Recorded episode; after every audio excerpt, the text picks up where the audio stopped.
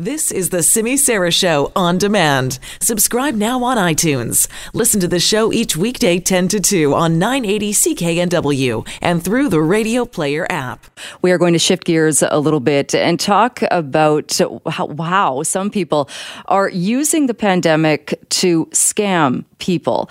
This, according to the Better Business Bureau. And Karla Laird joins me, manager of community and public relations at the Better Business Bureau, the uh, Lower Mainland of BC. Karla, thank you so much uh, for being with us today. Thank you so much for having me and hello to your listeners. Well, it's unfortunate we even have to talk about this because you would hope in a time like this uh, we would bring out the best in people and it would be about helping others and getting the right information out there. But unfortunately, there are people trying to take advantage of others. Yes, absolutely. Um, we've seen over the last couple of years that this is prime time for scammers.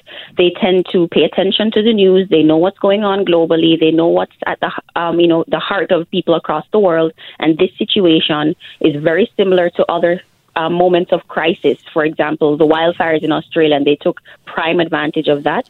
So this global pandemic is also an opportunity for them to scam people, and they are working actively at it. So what are they doing? So right now, you know, we've been monitoring our BBB scam tracker, which is the resource that, you know, consumers send their reports about scams to us from across North America. And we've started to detect uh, an influx of scams or reports about scams specifically related to the coronavirus or other, as other people know it as COVID-19. And the top ones that have made the list are um, scams concerning face masks, scams concerning fake charities, and scams concerning fraudulent health products. Uh, so we'll go through those a little bit more in detail. So what? So if we're talking about face masks, because that, that has been something that uh, that people have been purchasing, uh, we've been getting advice from health officials as to which ones might work in some scenarios. But more importantly, the fact that health officials, people in the medical system, are the ones that need them the most. What are you seeing as far as scams involving face masks? So as it relates to the face masks, this was actually the first one that started popping up on our radar unfortunately, what was happening is because of the increase in demand for these masks, because everyone's you know anxious and trying to find ways to protect themselves from the virus, we started seeing where there were just random websites popping up out of nowhere with no credibility, no form of legitimacy to them, and they're saying that they have face masks in stock, face masks that you can buy an, unlimited amount of, and that all you have to do is just submit your information, provide your credit card details, buy as many as you want. But the reports that came in pretty much said that they ended up getting scammed. They shared their credit card information, they shared their personal information, and got nothing in return. Or for those who probably did get something, the quality was absolutely substandard. Hmm, all right, so that's something definitely to watch out for. Uh, you mentioned fake charities, and I, I, guess good advice for people if you already donate to an established charity, perhaps stick with that and don't be fooled by these new entities popping up. Exactly. And so that's the message that has come out. You know, in a situation like this, there everyone across the world is trying to support whoever they can.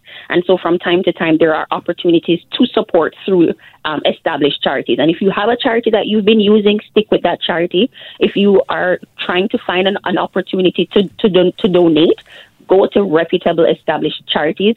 The Canada Revenue Agency has a list of registered charities across Canada that you can re- refer to, and they'll have their charity number so that you can confirm that they are, you know, an established um, organization that you can utilize. Other than that, avoid these new charities that are popping up because although they may have good intentions, considering that there's so many travel restrictions that have been implemented, borders are being closed across the world. Think about how this new charity would be able to take your money or your donation in kind and carry it across Canada to another part of the world. So, you know, the challenges that would be they would be facing, they may not have the bandwidth to do so. And then there's also the off chance that this is a full on scam where they're just pretending to be trying to help someone, take your money and you your money is gone into their hands as opposed to helping those who are in need. Is it a pretty safe rule then? I tend to go onto the, the CRA website anyway because I like to check the charity and to see where the money goes and how much their costs are. If the charity is not on the CRA website, is it a, is it safe to say that it's not real? And not to say that it's not real, but it's not registered right. with uh, you know, with um, the Canada Revenue Agency, which means that they may have a different process of, for example, what they do with their revenue. But but because you, if you are a registered charity, there are certain restrictions or there are certain benefits and credits that you would get through the government, and so that's why they have that status. If they don't have that status, then they need to explain in their website or in their manifesto or, or in their mission and vision or in the details about them how they're going about utilizing the funds. And on a general basis, every website for a charity should give that information to potential donors. And if you are donating on their website, they should clearly outline how they're protecting your information when, when you put in your credit card information, you know, what's the privacy policy that has been implemented and giving you information that you know that they're going to safeguard that data once they get it. And you mentioned uh, as well fraudulent health products and uh, safe bet. I think uh, we know there is not a cure for COVID 19. And if you are looking for medical information, go to medical professionals and reputable places, uh, but don't fall for these scams uh, of people uh, trying to push these fake products. Exactly. But you see, that's the part where the scam actually comes in. We know, you and I know that, you know, there is no cure right now, but there's so many millions of people out there who don't know this. And that's when they go online, they see a pop up that says cure for coronavirus or a website or a link or something on social media that's circulating that gives the impression that something is actually there. And so they put, you know, riding on that fear and that, that anxiety, they click on the link, download malicious um, software onto their devices or end up reading these you know, very elaborate testimonials about how they've been cured. And so you ride on that to end up spending your money. And what really happens is you either get a product that really does not treat anything that you were hoping for, or you don't get a product at all.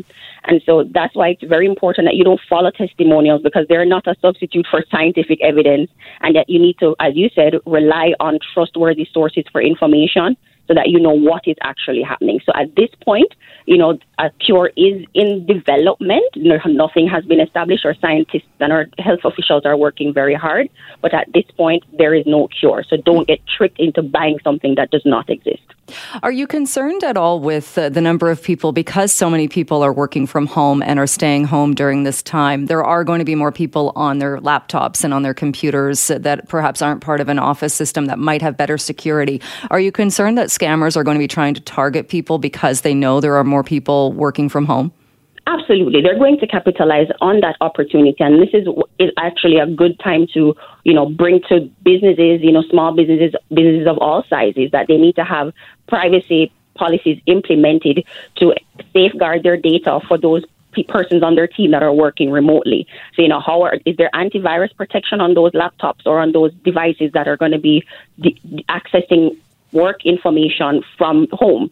You know, how are they protecting that that kind of content? And then also for businesses who are are going to have to be implementing different strategies, you need to also remember that the privacy of the confidential and at least the privacy of the details that your staff, your clients, your customers have shared with you, those details also need to be protected. So while you're not at the office, how are the files being protected, those that are physical and those that are on hard drives, make sure that they are also being secured. All right. Very good advice, uh, given uh, that uh, unfortunately there are people looking to take advantage of others during this time. Karla, thanks so much for joining us. Appreciate it. Thank you so much for having me.